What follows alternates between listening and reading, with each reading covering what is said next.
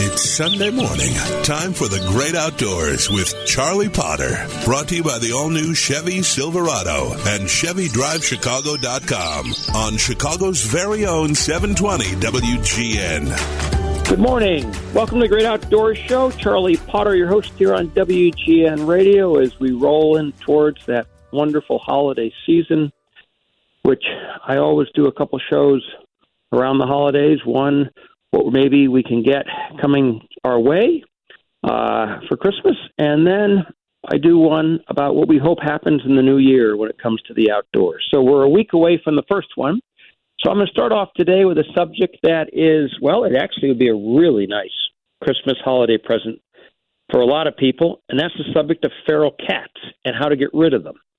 There is a new study out. We have known for years that feral cat intuitively we've known forever that feral cats are wicked on wildlife and we've known for years that they were really bad on birds well now there's a new study out it claims purports that feral cats kill 2.4 billion birds a year in North America. I don't know how they came up with this study, but let's just take it at its face value. 2.4 billion birds. If it's 100 million, if it's 10 million, whatever the number is, it's unacceptable.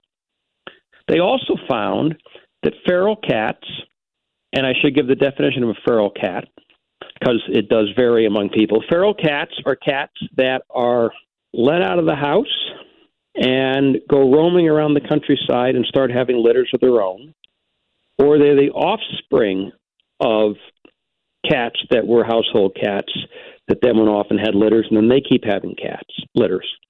Feral cats are not considered household cats, those being cats that live in your house, but oh, cat's got to go out in the backyard or the cat's got to go outside. Those are considered feral cats. Their, their numbers are purportedly not in this study that says 2.4 billion birds a year are killed by feral cats. But let's just assume they are, that the household cat that goes into the backyard and marauds around and goes to the neighborhood is in that number. It's a lot of birds. But in addition to that, they have found in this study that cats eat over 2,000 different species, everything from butterflies and dragonflies to rabbits, all kinds of birds, anything small, even frogs.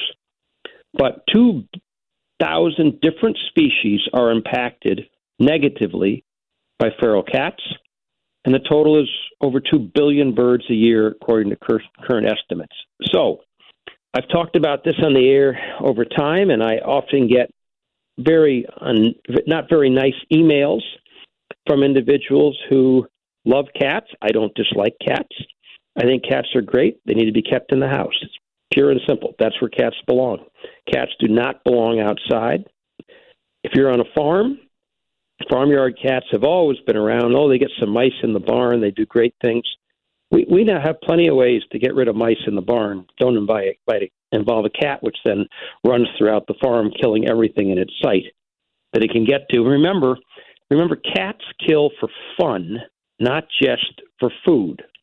So, whereas many predators will kill one animal or one bird and eat it before they kill another, a cat will just kill and kill and kill, and maybe never consume any of the of the uh, animals or birds that it kills. So, what it makes this study is unique is that it calls for the designation of feral cats to be an invasive species. I don't know why this line of thinking has not been thought of before, but it's fantastic. Feral cats are indeed an invasive species. They were not here on the landscape in evolution. They certainly were not running around farms and neighborhoods and subdivisions and cities. We have permitted that to happen. And it's because of us that cats have become so destructive. And and many people who want to care for feral cats say, well, let's just neuter them, and then they won't have any more uh, kittens. Well, that doesn't really take care of the problem because the cat that's neutered is still going to kill for the rest of its life.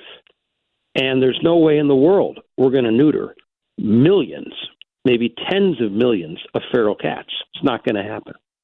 So the better way to handle it scientifically is to do the right thing, which is now being advocated. Consider them to be an invasive species, just like we consider other things to be an invasive species. Asian carp are an invasive species. We try to control them, we try to eradicate them. We need to do the same thing with feral cats, and this is in no insult to all of you listening who love cats. Feral cats are not your household cat. They are cats that have gone wild, and they are destroying wildlife in America on a scale that is is un, is heretofore never been known. There are believed to be more feral cats in the landscape now than ever before. At a time when we know that bird populations and butterfly populations and many other species populations are are falling fast, some of them headed towards the threatened or endangered species list, and yet we let cats go and take birds and animals that are headed for or even on the threatened and endangered species list. So we'll see if there's any traction behind having feral cats listed as an invasive species, which would then enable management techniques to be employed not only by the Department of Agriculture but other entities to dramatically reduce the feral cat population. I doubt it can ever be eliminated. There's always going to be a cat that gets out of a house, finds a mate, and they start their own family of cats, which then maraud, as I've said, around the countryside. But we could make a serious, serious impact in the in the destruction that feral cats are causing by having them be classified as an invasive species they're not native to North America, and our continent would be far better off if we didn't have them. So, moving from cats, I want to talk about wildlife crossing corridors, a very interesting expenditure by the Department of Transportation. $350 million um, has been announced to create wildlife crossings mostly in the west, but also in other areas, particularly in the northeast where there are a lot of deer issues, to try to reduce the number of wildlife collision incidents. Over 1 million vehicle collisions occur annually to do with wildlife. The estimate from the Department of Transportation is that it's about a $10 billion annual cost to insurance companies. And forget the financial cost. It's estimated that over 200 people die each year as a result of collisions with wildlife on our roads and some 25,000 people are injured. Roads obviously didn't exist in the wildlife traversing corridors of, of animals. The interstate highway system really only came into being in the in the late 50s and into the 60s. Prior to that, as the Department of Transportation notes, people didn't travel at high speeds, and there were relatively few incidences of vehicle and animal collisions and damage or loss of human life because we weren't traveling at these kind of speeds. So think what it's like. Two million animals estimated are killed annually on our roads. That's two million animals that are killed by cars on our roads. Most of them on the big game side are deer. Deer is number one, elk, antelope, moose, bears. I once had my fender hit a moose when I was going about 60 miles an hour up in northern Manitoba. And at the last moment, I saw this huge animal. It was dark on a road with, with absolutely no lights except for my car headlights. At the last moment, I saw this enormous animal crossing in front of me, and I slammed on my brakes to the best extent I could. And I was going about 60 miles an hour, and I just brushed the rear end of a great big bull moose. It had I hit the moose straight on, uh, somebody else would be ho- hosting the Great Outdoors show this morning. So, animal collisions with vehicles are a real deal. And we do have now very good technology that enables us to truly understand where most animals cross roads. We're talking primarily here about major highways.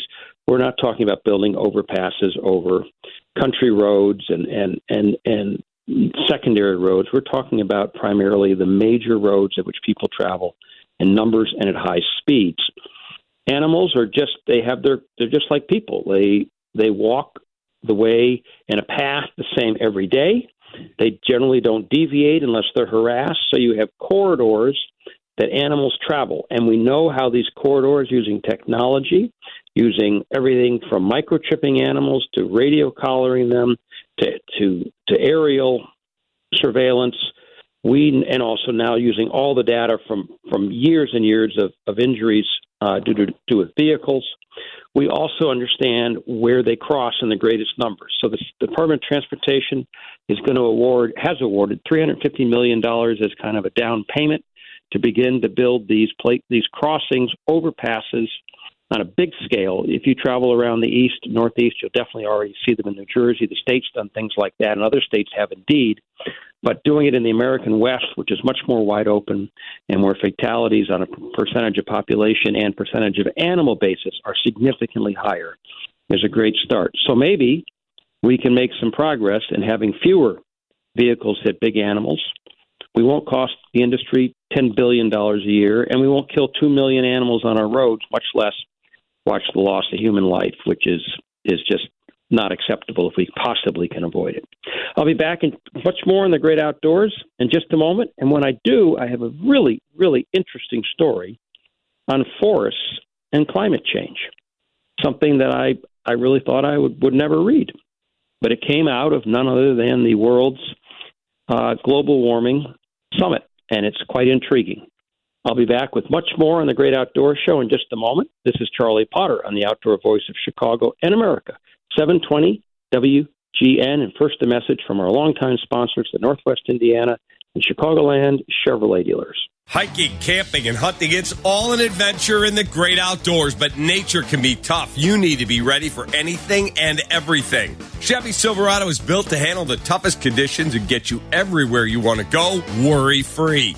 Silverado's designed to handle the big jobs. It's built for the great outdoors. With over 13,000 pounds of towing capacity and trailering sway control, Silverado can haul the biggest loads on the roughest roads and keep you cool as a Sunday drive. With eight available cameras and up to 14 different views, it can spot trouble before it gets to you. That's peace of mind. And when you're ready for the backcountry, Chevy Silverado 1500 ZR2 owns the off road. You name it, we run over it. No wonder it's Motor Trend's 2023 four wheeler pickup truck of the year. So see your Chicagoland and Northwest Indiana Chevy dealer or go to ChevyDriveChicago.com and check out a Chevy Silverado. It's freedom to explore the great outdoors. It's Charlie Potter and the Great Outdoors on Chicago's very own 720 WGN. Welcome back to the Great Outdoors Show. Charlie Potter, your host here on WGN Radio. Thank you so much for being with me. Guess what came out of the summit that was held on climate change? Um, rather unbelievable that the subject of forests came out as a possible way to help reduce global warming, as they call it, or climate change. We've been talking about this on the air for quite some time, but it came out in a way that uh, surprised me, and I think a lot of people. Um, forests, and I'm quoting now from the report on, on world climate change, forests hold on average almost 30% more carbon than what countries have previously reported. Keeping these forests healthy and preventing their massive stores of carbon from being released into the atmosphere is even more critical than we thought. That's quite something. If you think about it, 30% more carbon is stored in forest than was originally thought before they went into the World Climate Change Conference. So they came out of the conference with the recommendation that the forests around the world be managed by countries to be, remarkably, the word sustainable was used, which is something we've been talking about on the Great Outdoors Show for years. And the reason we have is because our forests are not being managed by the U.S. Forest Service and others in a sustainable manner. Instead, what they're being managed as is leave them alone and everything will be fine. And what we've seen this year in particular, but in recent years in general, we've seen these enormous infernos grow up around the country around wildfires that are growing out of control because the forests were not managed, and we have overaged and dead trees and diseased trees on a scale that probably has not been known in the history of humanity. And we have done all this basically in the last 50 years. And it came about because of that wonderful campaign, Smokey the Bear, put out a fire.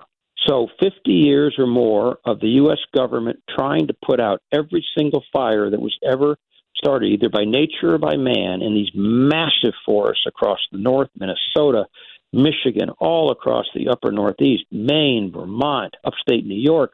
And then you get to the American West, and you've got the huge forests across the American West in Montana and Idaho and California and Oregon and Washington. And these forests have been let deteriorate. Private managed forests don't burn.